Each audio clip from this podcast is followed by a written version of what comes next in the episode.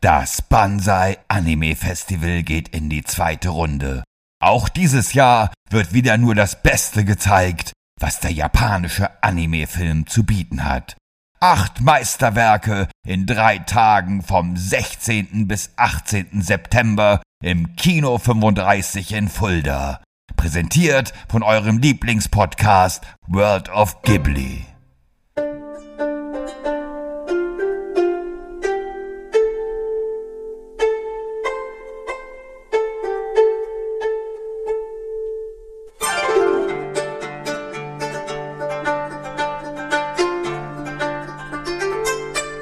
Hallo und herzlich willkommen zur vierten Episode von World of Ghibli, dem Podcast über das Studio Ghibli. Nach der schweren Kost vor zwei Wochen haben wir uns heute einen Film ausgesucht, der chronologisch jetzt auch kommt, wenn wir ehrlich sind, der uns auch wieder ein bisschen aufgeheitert hat. Mein Name ist Shaggy Schwarz, an meiner Seite wie immer der Künstler, Musiker, Fotograf und jetzt neuerdings auch Podcaster Thomas van der Scheck. Hallo Thomas. Hallo Shaggy. Ja, da sind wir wieder. Das ist doch, äh, Kiki zu sehen war auf jeden Fall deutlich einfacher, als die letzten Glühwürmchen sich nochmal anzuschauen, oder? Ich habe mich auf jeden Fall wohler gefühlt. Ja. Es ging mir, ging mir besser mit Kiki als mit den Glühwürmchen. Ja, das auch auf jeden Fall. Ja, der Film ist 1989 in die Kinos gekommen. Regisseur Hayao Miyazaki, Drehbuch Hayao Miyazaki. Und wer hat die Musik gemacht, lieber Thomas? Wie immer Joe Hisaishi. Ganz genau. Allerdings nicht das äh, Opening und Ending Credit Song. Genau, das ist nicht von ihm. Da können wir, über die Musik sprechen wir gleich nochmal, aber fangen wir doch direkt mit der Inhaltsangabe des Films an. Worum geht es in diesem Film, lieber Thomas? Ja, also der Film spielt äh, in den 50er Jahren und erzählt eigentlich eine Geschichte vom Erwachsenwerden. Ne, Kiki, eine kleine 13-jährige Hexe, verlässt ihr Haus, um zusammen mit ihrer sprechenden Katze Gigi für ein Jahr in einer fremden Stadt zu leben, weil die Hexentradition sieht das so vor, dass sie in diesem Jahr zu einer vollwertigen Hexe wird und eigenen Erfahrungen sammelt. Ihre Reise führt sie schließlich in eine Stadt, die am Meer liegt, die heißt Koriko, in der Kiki bei ihrer Ankunft nicht die allerbesten Erfahrungen macht und auch gleich mit der Polizei aneinander gerät. Allerdings wird sie von ihrem zukünftigen Freund Tombo aus der heiklen Situation gerettet, verhält sich ihm gegenüber jedoch erstmal total abweisend. Schließlich kommt sie bei Osono und Fuko, einem Bäckerpärchen, unter und eröffnet in deren Bäckerei einen fliegenden Lieferservice, weil Kiki eigentlich außer auf ihrem Besen reiten vermeintlich nichts anderes kann. Und nach und nach bekommt sie dann auch paar Aufträge, lernt Menschen kennen, wodurch sie sich in der Stadt immer wohler fühlt. Aber dann, durch einen plötzlichen Anfall schwerer Selbstzweifel, verliert sie ihre Zauberkraft und stürzt in eine tiefe Krise. Als ihr Freund Tombo jedoch in eine lebensbedrohliche Situation gerät, kann sie ihn retten und gewinnt dadurch nicht nur ihr Selbstvertrauen zurück, sondern erobert auch die Herzen der Stadtbewohner für sich. Das ist die Geschichte. Das ist die Geschichte und das ist eine schöne Geschichte. Du hast ja auch vollkommen recht. Das ist ja auch ein sehr, sehr schöner Film. Der Film basiert auf dem gleichnamigen Kinderbuch der japanischen Autorin Aiko Kadono, die äh, ja danach, nach dem Erfolg dieses Films, auch noch weitere Bücher geschrieben hat, auch um die Hexe Kiki und die auch sehr erfolgreich waren letztendlich. Es gab ja noch eine Realverfilmung, ich weiß nicht, ob du das weißt. Äh, ja, ja, das weiß ich natürlich. Und es gab auch Musicals. Es gab auch Musicals, ja. ja. Aber ich habe ein paar Ausschnitte des Films gesehen und muss sagen, ja, es wirkt schon ein bisschen befremdlich. Also ein bisschen wie auch die, und da ist der Vergleich auch ganz gut, wie die Bibi Blocksberg Realverfilmung bei uns in Deutschland, weil tatsächlich hat Kiki in Japan ein bisschen so die Stellung wie bei uns eine Bibi Blocksberg im weitesten Sinne. Aiko äh, die Autorin, hat übrigens auch noch, äh, die ist später auch noch ausgezeichnet worden mit dem Christian, Hans Christian Andersen Preis. Das ist quasi ein ja, Kinderbuchpreis, der jährlich verliehen wird. 2018 hat sie den Preis bekommen. Und die ist auch durch Kiki ja auch sehr berühmt in ähm, Japan geworden. Allerdings war sie anfanglich nicht so begeistert, was die Umsetzung betrifft. Ähm, ja, das äh, habe ich auch so gelesen. Und das macht Miyazaki und sein Team eigentlich immer oft sehr gerne, wenn sie mit einer realen Buchvorlage arbeiten, dass sie sich eigentlich relativ wenig darum scheren, was der Autor eigentlich wollte, sondern machen da eigentlich ihre eigene Geschichte draus. Das haben sie in dem Fall auch gemacht und das hat der Autorin gar nicht gut gefallen. Allerdings hat sie dann gesehen, als sie ins Studio eingeladen worden ist, um sich mal den Arbeitsprozess anzuschauen, wie der Film so voranschreitet, hat sie gesehen, wie, wie die Japaner das halt so machen, wie sie alle ihr Bestes geben. Und daraufhin hat sie dann gesagt, okay, alles klar, dann macht einfach so weiter. Nur eine Szene war ihr ganz, ganz wichtig. Gleich zu Anfang, als Kiki vom Elternhaus startet, um in die Ferne zu ziehen, fliegt sie in die Bäume in, und in den Bäumen hängen Glöckchen. Und diese Glöckchen, darauf hat sie bestanden, dass die auf jeden Fall auch im Film auftauchen müssen. Genau, denn die Glöckchen spielen in den Büchern eine wichtige Rolle, haben was mit Zuhause, mit Fliegen zu tun. Ich habe die Bücher jetzt nicht gelesen, ganz genau weiß ich nicht, aber in den Büchern sind die auf jeden Fall wichtig. Auch wenn sie jetzt im Film keine weitere Rolle spielen, war es der Autorin wichtig, dass das da eingebaut wird. Übrigens, ursprünglich war es ja auch so, dass, äh, dass ein Miyazaki gar nicht als Regisseur ja gedacht war. Tatsächlich wurde der ursprüngliche Regisseur, auch der Drehbuchautor, im Laufe der Arbeit ausgetauscht von Miyazaki, weil er mit der ersten Arbeit nicht zufrieden war. Hast du das auch gelesen? Ja, ich habe das auch gelesen, weil er hatte das abgelehnt, äh, Regie zu übernehmen und das Drehbuch zu schreiben, weil er halt gerade mit Totoro beschäftigt war. Dann sollte Takahata das äh, die Regie übernehmen, aber der war mit den letzten Glühwürmchen beschäftigt. Und daraufhin hat dann das jemand anders gemacht und mit der Arbeit war Miyazaki nicht zufrieden und letztendlich hat er dann alles an sich gerissen. Hat das Drehbuch neu geschrieben, hat dann Regie gemacht und statt 60 Minuten, die der Film eigentlich dauern sollte, wurden dann auch 103 Minuten draus. Ja, der Film hatte ein Budget von 800 Millionen Yen und war ein Superhit in, in Japan. Also ein Superhit ist noch ein bisschen untertrieben. Der mit, mit zwei Milliarden Yen Erfolg ist man zählt man als Blockbuster in Japan. Und dieser Film erwirtschaftet äh, direkt 3,6 Milliarden Yen und ist einer der bis zu dem Zeitpunkt erfolgreichsten Filme überhaupt gewesen in Japan. Bisher auch der größte Hit des Studio Ghiblis. 1989, ich habe es gesagt, ist er in Japan ins Kino gekommen, bis er in Deutschland auch noch zu sehen war, hat noch ähm, einige Jahre gedauert. In Deutschland kam der erst im Jahr 2005, glaube ich, auch auf DVD dann raus. Vielleicht fangen wir doch auch mal, reden wir doch mal über die Stadt, ähm, die, die, die wir hier sehen. Die Stadt ist ja auch anderen, ja, europäischen Städten eher nachempfunden. Das ist keine typisch japanische Stadt. Ja, also da muss ich sagen, ich war ich wirklich sehr irritiert, als ich den Film das erste Mal gesehen habe. Aber auch jetzt zum Podcast, als ich mir das angeschaut habe, nochmal erneut. Ich konnte die Stadt echt überhaupt nicht einordnen. Ich dachte, wo ist denn diese Stadt? Das ist doch nicht Japan. Das muss irgendwo Europa sein. Aber wo? Zuerst dachte ich, das äh, kann sogar in Deutschland spielen. Dann habe ich plötzlich aber den Polizisten in seiner Uniform gesehen, dachte, nee, das muss ja Frankreich sein. Dann waren aber äh, überall englische Namen an den, an den Häusern, an den, in den Geschäften. Und dann war ich wirklich völlig irritiert und optisch, so wie die Stadt eigentlich aussah, hat sie mich eigentlich eher wirklich an eine italienische Hafenstadt erinnert.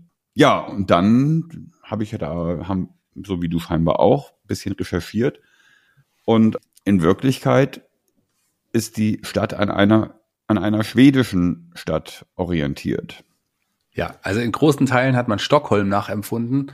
Das ist eine der Lieblingseuropäischen Städte eines Miyazakis gewesen. Aber auch, man hat Elemente aus, aus der anderen schwedischen Stadt Visby, die im Gotland auf der Insel liegt, die, die kommt in einigen Elementen vor. Man hat auch, man sieht, du hast einige Elemente aus Frankreich angezogen. Man hat auch tatsächlich sich auch ja Ecken aus München und auch aus Augsburg äh, sie angeschaut und die auch irgendwie eingebaut in den Film. Also man hat hier versucht, sehr viel europäisches Flair reinzubringen. Hat man ist man einfach mal durch die ganzen Länder gegangen, die es da so gab. Ja, und es sollte auch äh, tatsächlich, sagt die Legende, Elemente aus San Francisco zu sehen gewesen ja. sein. Die sind mir allerdings nicht aufgefallen, muss ich sagen.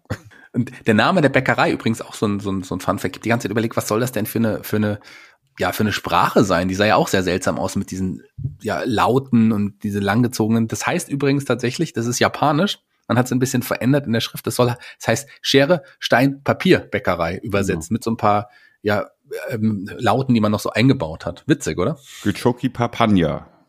Panya, Panya ist das, das die Bäckerei und Güchikopa heißt irgendwie äh, Steinschere Papier. Ne? Genau, ganz genau dieses Spiel, was man auch kennt. Schnick, Schnack, Schnuck übrigens. Genau, auch. richtig. Was ich allerdings super interessant fand, ähm, und was für mich den Film auch super charmant gemacht hat, das war, dass man tatsächlich alles für einen Anime rausgeholt hat, was möglich ist. Und der Film ist ein Paradebeispiel dafür, wie die Realität in dem Film realer ist als die tatsächliche Realität, die uns umgibt. Man hat wirklich das Beste aus beiden Welten irgendwie genommen. Man hat alles, was eigentlich nicht schön ist an einer Stadt oder an einer Landschaft, hat man komplett ausgeklammert. Man hat wirklich nur das Allerschönste an Orten, an Häusern und so weiter gezeigt. Allein die Häuser, auf die man irgendwie ein bisschen näher eingeht, die zu sehen sind. Kikis Elternhaus oder das Haus der alten Frau, in der sie äh, den Holzofen anwirft oder das Haus, wo der Bernardiner Jeff mhm. wohnt. Das sind alles Häuser, da möchte man eigentlich sofort einziehen. Also ich wäre dabei. ich wäre auf jeden Fall dabei gewesen. Lass uns noch mal auf die ja auf die Unterschiede zwischen dem Kinderbuch dem, ähm, und, und auch dem Film zu kommen. Die Bücher sind ja so ein bisschen episodisch angelegt. Das sind kleine Kapitel, die in sich abgeschlossen sind. Das war in dem Film natürlich nicht so. Und auch das Ende mit dem, mit dem ja, Zeppelin, wieder einem Flugschiff im Übrigen, das hat sich Miyazaki komplett selber ausgedacht und noch eingebaut. Naja, als äh, großer Liebhaber von Flug Objekten kann man ja eigentlich schon eher sagen. Also ich finde seine Flugzeuge, die in seinen Filmen in der Regel zu sehen sind, immer sehr, sehr fantastisch. Ich ja. frage mich immer, können die überhaupt fliegen? In, okay, im Anime ja, aber im realen Leben. Und tatsächlich, am Anfang gab es ja einmal in der Opening-Szene, begegnet einem ja ein viermotoriges äh, Flugzeug mit vier Propellern dann dachte ich, das, das hat er sich doch ausgedacht. Aber nee, das Flugzeug hat es tatsächlich gegeben. Da sind nur acht Stück von gebaut worden, die allerdings alle im Zweiten Weltkrieg äh, zerstört worden sind. Ja, der Flugzeugfachmann Thomas van der Scheck hier bei mir im Podcast. Lass uns mal auf die Synchronisation zu sprechen kommen. Ich habe mir den Film natürlich diesmal auf Japanisch äh, mit deutschen Untertiteln angeschaut. Ähm, bei der deutschen Synchro ist aber erwähnenswert vielleicht, dass Gigi, von Jochen Bendel gesprochen wird. Den kennen einige von uns hierzulande noch, mit dem ich nämlich aufgewachsen als Moderator von Ruckzuck zum Beispiel. Also der mhm. spricht Chichi, die anderen Synchronsprecher haben mir nichts gesagt. Aber interessant ist vielleicht im japanischen Original ist die Synchronsprecherin von Kiki und Ursula. Genau, eine und dieselbe Person. Ganz genau. Die ursprüngliche Synchronsprecherin von Kiki, die äh, kam nicht so gut an und dann hat sich die, ähm, hat Minami Takahayama, so wie sie heißt, hat dann einfach beide Rollen gesprochen. Das kommt ja in, ja, in Zeichentrickfilmen, in animierten Filmen auch häufiger vor, auch in Serien. Wir wissen es bei den Simpsons als, als Beispiel, dass da auch eine Handvoll Synchronsprecher sind, die einfach alle Rollen synchronisieren. Ist ja in vielen so. In dem Fall ist es eher eine Ausnahme, dass sie hier zwei der Hauptcharaktere auch gesprochen hat. Hm, wo wir gerade bei den Charakteren sind, ich würde gern ein paar Charaktere besonders erwähnen, weil hier kommt ein Charakter vor, der zwar nett und lieb ist, aber so das erste Mal, dass in einem Ghibli-Film, wenn man chronologisch äh, die Filme sich anschaut, mir jetzt wirklich nicht zugesagt hat. Ich spreche von Tombo, dem, dem Freund, dem kleinen Jungen, den Kiki am Anfang erstmal nicht mag und dann mit der Zeit immer mehr mag und den, dem sie am Ende ja dann auch hilft. Mit dem Charakter konnte ich jetzt nicht wirklich viel anfangen. Der war sehr eindimensional, wie ich fand. Ja, was mochtest du denn konkret an dem nicht? Der ging mir einfach auf die Nerven. Klein, kleiner Junge, der einfach die ganze Zeit fliegen wollte. Vielleicht war es ja auch ähm, eine autobiografische Version eines Miyazakis selber. Wer weiß das schon. Wobei der Film ja auch aufgetaucht ist. Also ich kann halt das so nicht bestätigen. Ich fand den relativ authentisch und auch sympathisch. Vielleicht, weil ich als Kind irgendwie ähnlich gewesen bin. Okay. Wenn ich, wenn ich irgendwas wollte, dann bin ich irgendwie drauf los und es war mir dann völlig egal, ob ich da mit den Leuten auf die Nerven gehe oder nicht. Eigentlich mache ich das bis heute. ich mochte übrigens sehr, äh, da wirst du dich vielleicht wundern, ähm, äh, ich mochte gerne den, den Bäcker. Den fand ich irgendwie, irgendwie ganz witzig, weil der ja auch kaum was gesagt hat und der aber immer trotzdem ein bisschen dumm, aber sehr, sehr lieb war. Den mochte ich sehr. Mhm. Ja. Aber das finde ich, fand ich auch sehr interessant, so dass das Bild von Miyazaki, was er so scheinbar von, von Menschen hat. Ne? Also sein, die Männer, die sind eigentlich immer den Frauen irgendwie untergeordnet und werden dargestellt als unglaubliche Bodybuilder. Ne? Das war ja auch bei Laputa schon der Fall. Ja. Und, und ähm, Ja, also der, der Bäcker hätte durchaus eine Chance gehabt, äh, gegen die gegen die beiden Streithähne in Laputa mitmachen zu können. Der hätte sich da gut behaupten können, denke ich. Ich habe ja auch schon Gigi angesprochen, den Kater.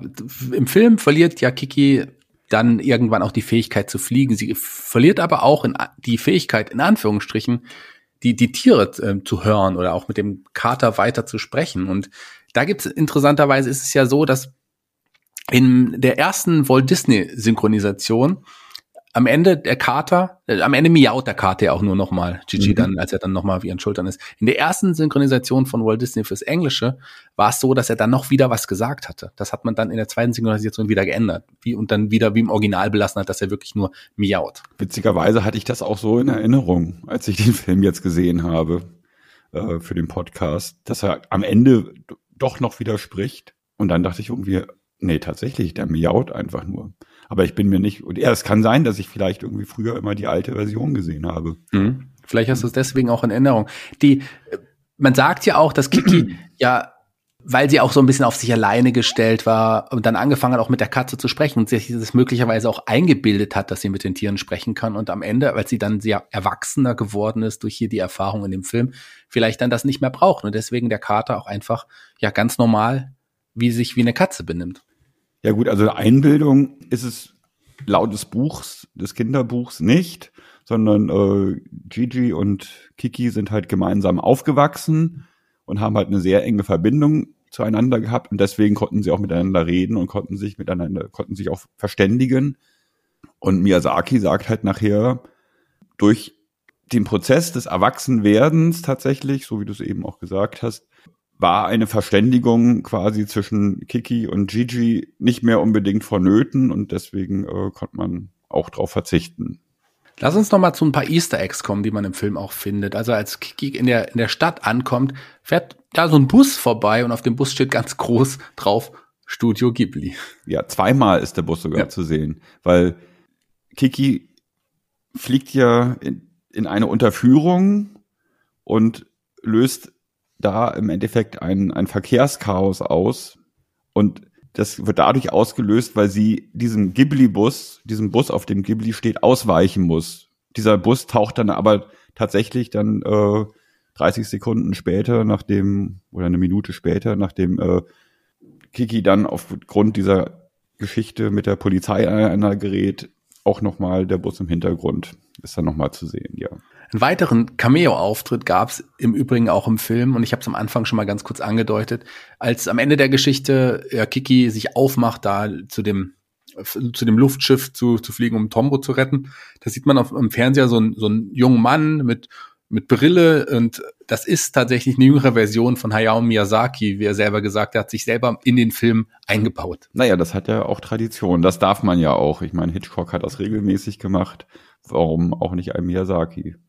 Ganz genau. Hitchcock, in Hitchcock ist in jedem Film, nicht nur regelmäßig. Ich glaube, Hitchcock ist in jedem seiner Filme auch zu sehen. Und ist in einer Filme sogar, in einem seiner Filme sogar auch nur aufs, als Foto auf einer Zeitung zum Beispiel. Aber ja, ihm war es total wichtig, überall auch dabei zu sein. Naja, ob er in den ganz frühen Werken ähm, auch schon, das weiß ich jetzt allerdings nicht, aber dann später ja auf jeden Fall, ja. Mhm. Wer genaueres wissen will, hört bald in den neuen Hitchcock-Podcast. Nein, Podcast haben wir nicht vor. Gibt's noch was zum Film zu sagen?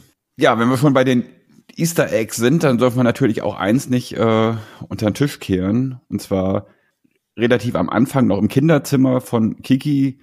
Da ist im Regal ein, ein kleines Häuschen zu sehen. Und in diesem Häuschen gucken ein, ein Totoro und May aus Totoro an. Das stimmt.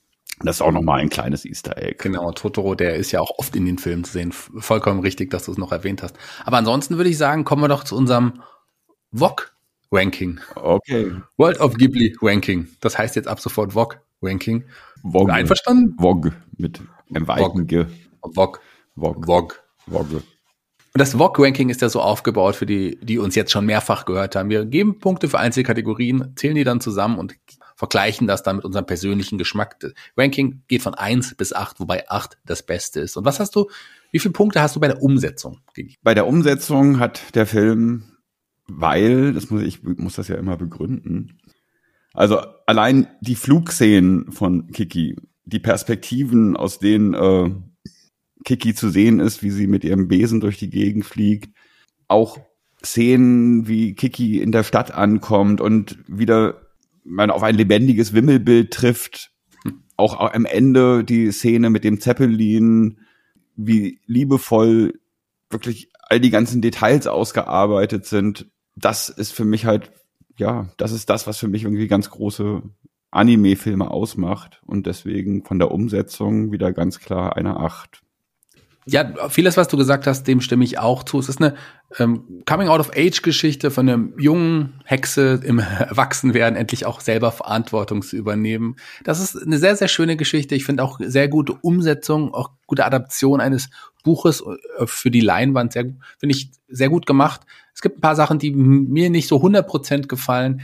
Deswegen gibt es bei der Umsetzung bei mir nur, nur in Anführungsstrichen sieben Punkte, was ja auch sehr viel ist. Aber was hat dir denn zum Beispiel nicht gefallen? Da komme ich gleich beim Plot nochmal drauf zu sprechen. Oh, okay, der, alles klar. Wie ist es bei der Action? Ja, Action ist ja in dem Film doch tatsächlich relativ äh, viel vorhanden. Ne? Da haben wir, wie gesagt, die Szene mit dem, am Ende mit dem Zeppelin. Da haben wir die Szene, wo Kiki und ihr Freund Tombo auf dem Fahrrad mit dem großen Propeller vorne dran äh, ganz rasant äh, über Straßen fahren und da tatsächlich auch das erste Mal zu sehen ist, dass Kiki in Wahrheit wirklich über magische Kräfte verfügt, weil sie äh, auch ohne ihren Besen in der Lage ist, das Fahrrad zum Fliegen zu bringen. Wenn es auch nicht sonderlich weit ist, aber so ein bisschen wenigstens. Das ist ja schon mal ein Anfang. Und deswegen bekommt der Faktor Action von mir eine 7 der Faktor Action mit sieben Punkten bei dir. Bei mir ist es ein bisschen auch hier ein bisschen anders. Wir sind uns heute nicht ganz im Reinen oder wir sind uns nicht ganz einig zumindest. Ich, klar, ist, hat der Film einige Actionsequenzen, gerade auch die Action, die du erwähnt hast, vor allem auch am Ende, das mit dem, mit dem Zeppelin ist natürlich eine sehr actionreiche Szene. Und jetzt nehme ich es einfach jetzt schon mal vorweg. Die Szene wirkt für mich irgendwie wie ein Fremdfaktor in diesem Film ursprünglich sollte der Film ja auch schon mit dem Überreichen der, des Kuchens dann vorbei sein. Die Szene mit dem Zeppelin kommt auch in diesem Kinderbuch nicht vor, wie gesagt. Und ich finde, die hätte es auch nicht gebraucht in diesem Film. Und klar ist sie da und die ist actionreich und deswegen müsste ich sie eigentlich hier mit reinbeziehen. Aber weil sie mich irgendwie stört, ziehe ich da irgendwie einen Punkt ab und es gibt nur sechs Punkte beim, hm. von mir für den Actionfaktor. Dabei hast du dich so auf den Film gefreut. Naja, gut, okay. Ja, ich finde sechs ist auch immer noch gut, sechs Punkte von acht. Also, das ist eine zwei minus. Hm. Na gut, dann kommen wir jetzt zum Punkt Humor, oder? Genau. Ja. Wir hatten ja bis jetzt Laputa, der eigentlich so gar nicht meinen Humor getroffen hat, weil das eher so ein Schenkelklopfer-Humor war. Bei den Glühwürmchen gab es eigentlich kaum welchen, aber jetzt bei Kiki muss ich sagen, das war doch ein für mich ein sehr humoriger Film. Da gab es wirklich viele Sequenzen, wo ich laut schmunzeln musste. Kann man das? Laut schmunzeln? Ja. ja. So. ja, ja, so. Äh, zum Beispiel ähm, die ganze Szene im, mit dem mit dem Zug, in dem sie sich, in dem Waggon, in dem sie sich rettet vor dem Regen und dem Stroh und am, am nächsten Morgen, als sie aufwacht und plötzlich eigentlich merkt, dass sie im Futtertrog von Kühen liegt und, und die Kühe ihr die Füße ablecken und das, sowas finde ich witzig. Also sowas, sowas mag ich. Das ist so, das ist meine Art von Humor. Das mag ich. Oder auch der Jeff, der Bernardiner, der Gigi vor dem, vor dem Geburtstagskind rettet. Das, das, das ist, das ist auch eine Art von Humor. Das mag ich wirklich. Und ja, deswegen kriegt er von mir eine sieben. Ja, ich finde den Film auch. Der hat auf jeden Fall seine humoristischen Sequenzen. Für mich manchmal ein bisschen vielleicht zu kindlich, aber trotz allem ist es schön. Der ist auf jeden Fall lustiger als es Laputa war, da, da stimme ich ein und natürlich deutlich lustiger als bei den letzten Glühwürmchen. Das muss ich auch sagen. Für mich war Totoro, da, da habe ich noch mehr gelacht und auch äh, mehr laut geschmunzelt, wie du es gerade gesagt hast, wie dieses ist übrigens Ernie. Wir sind auch ein bisschen wie Ernie und Bert, glaube ich. ich. Das kann, kann ich mir gut vorstellen. Ja, du bist, du bist Bert eher so, oder? Ich bin Ernie. Was? Ich, wenn, dann bin ich natürlich Ernie. Also du meinst dann den Ernie und Ernie. Ernie und Ernie. Okay, das, ja, ist okay. Zwei Leute, die von sich behaupten, sie wären gerne wie Ernie. Das sollte euch auch zu denken geben. Ich wollte aber immer eher sein wie Oscar aus der Mülltonne. Das glaube ich. Da gehört auch deine Punktzahl hin, denn ich gebe weniger. Ich gebe sechs Punkte statt sieben Punkte. Nein, jedem das seine. Ähm, sechs für mich beim Humorfaktor. Wie äh, ist die Geschichte für dich? Was sagst du zum Plot? Ich fand die Geschichte eigentlich dafür, dass es halt also eine, eine Coming-of-Age-Geschichte war, fand ich sie sehr rund. Ja, und, äh, und auch das Thema mit dem Zeppelin am Ende, was dich so ein bisschen stört. Ich fand das eigentlich völlig, völlig okay und muss auch sagen, ich war während dieser Zeppelin-Szene sehr angespannt. Also ich war, ich habe wirklich mitgefiebert. Mit ne? Tombo, und, ja, ja. Ja, ja. Und, und, und äh, wird Kiki es schaffen? Natürlich war mir klar, dass sie schaffen wird, aber man fragt sich das halt doch immer wieder. Und also ich fand den Plot sehr gelungen. Ist jetzt keine tiefgründige Geschichte, wirklich. Und deswegen gebe ich ihm eine sieben. Es ist ja tatsächlich keine tiefgründige Geschichte und ich habe nicht mitgefiebert. Es ging ja nur um Tombo. Der war mir egal. Von daher muss ich sagen, das Ende, wie gesagt, ich es jetzt schon mehrfach erwähnt habe. Ich finde, es ist natürlich, man braucht am Ende noch so einen Höhepunkt, aber also zumindest dachte man das. Ich hätte keinen solchen Höhepunkt am Ende gebraucht. Ansonsten ist es schon eine schöne Geschichte, aber so sechs Punkte war es mir dann doch nicht wert und deswegen habe ich hier beim Plot nur fünf Punkte gegeben. Hm. Wie schaut's bei der Musik aus? Wir haben ja schon über die Musik so ein bisschen gesprochen. Das Opening-Theme und das Ende war nicht von Hiaishi, das ist richtig, aber ansonsten, also auch das trotzdem schön und auch insgesamt die Musik fand ich auch hier wieder sehr bereichernd. Ja, also der Opening und der Ending-Song stammt ja von der Sängerin und Komponistin Yumi Matsuyo, die zu der Zeit der Veröffentlichung Japans erfolgreichste Solokünstlerin gewesen ist und heute immer noch in Japan an sechster Stelle steht. Hm. Ja, und das, das Opening-Thema ist eigentlich ein klassischer Rock'n'Roll-Song. Der Film spielt in den 50er Jahren. Insofern passt die Musik da wie die Faust aufs Auge. Und das Ending-Thema finde ich mega gelungen. Also das ist ein ganz, ganz, ganz wunderschönes Lied.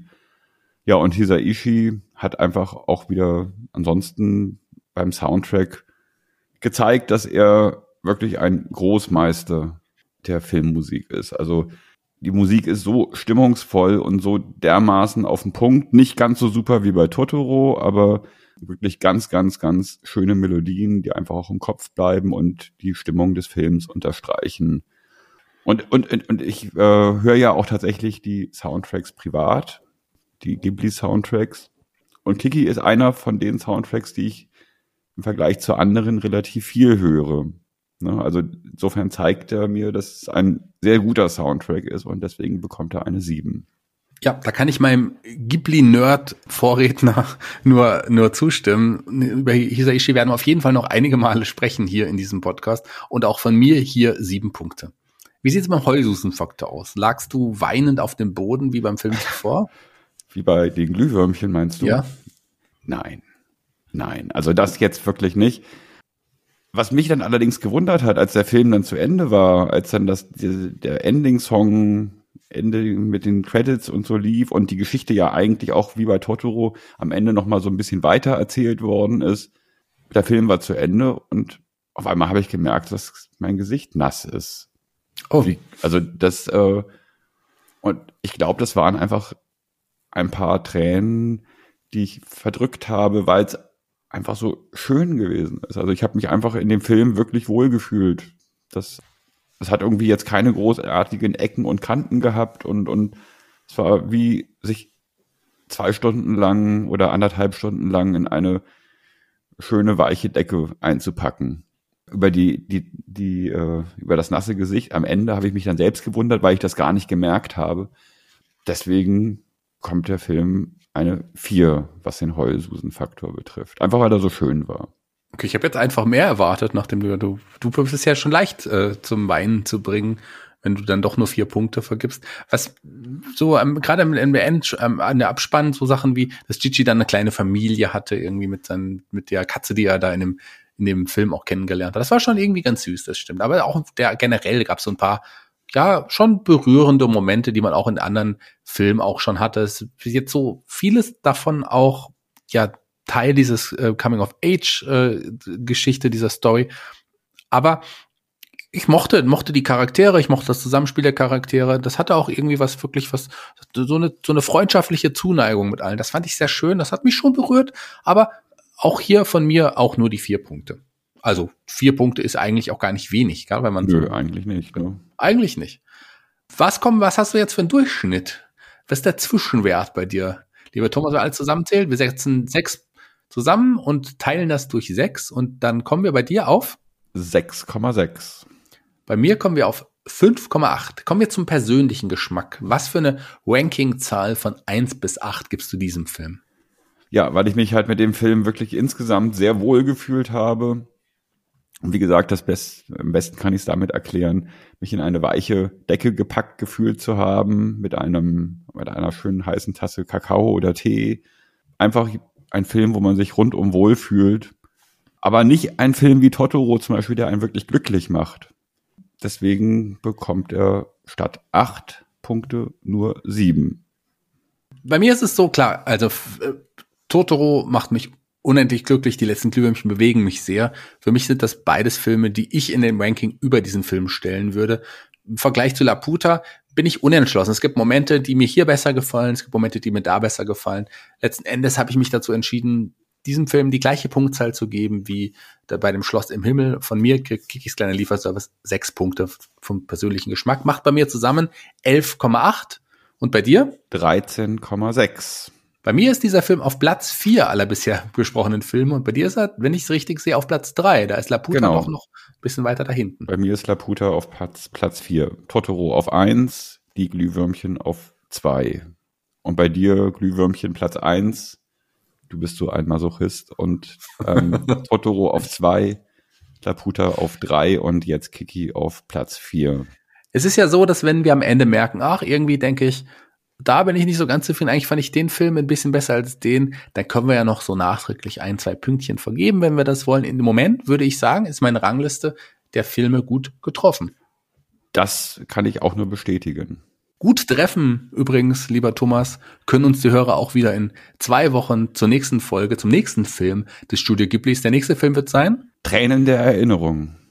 Ganz genau. Tränen der Erinnerung. Only Yesterday. Only Yesterday. Von Isao Takahata, mal zur Abwechslung jetzt wieder.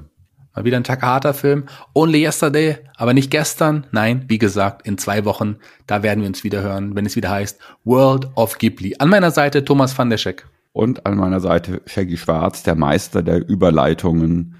Und ich freue mich aufs nächste Mal und sag Sayonara.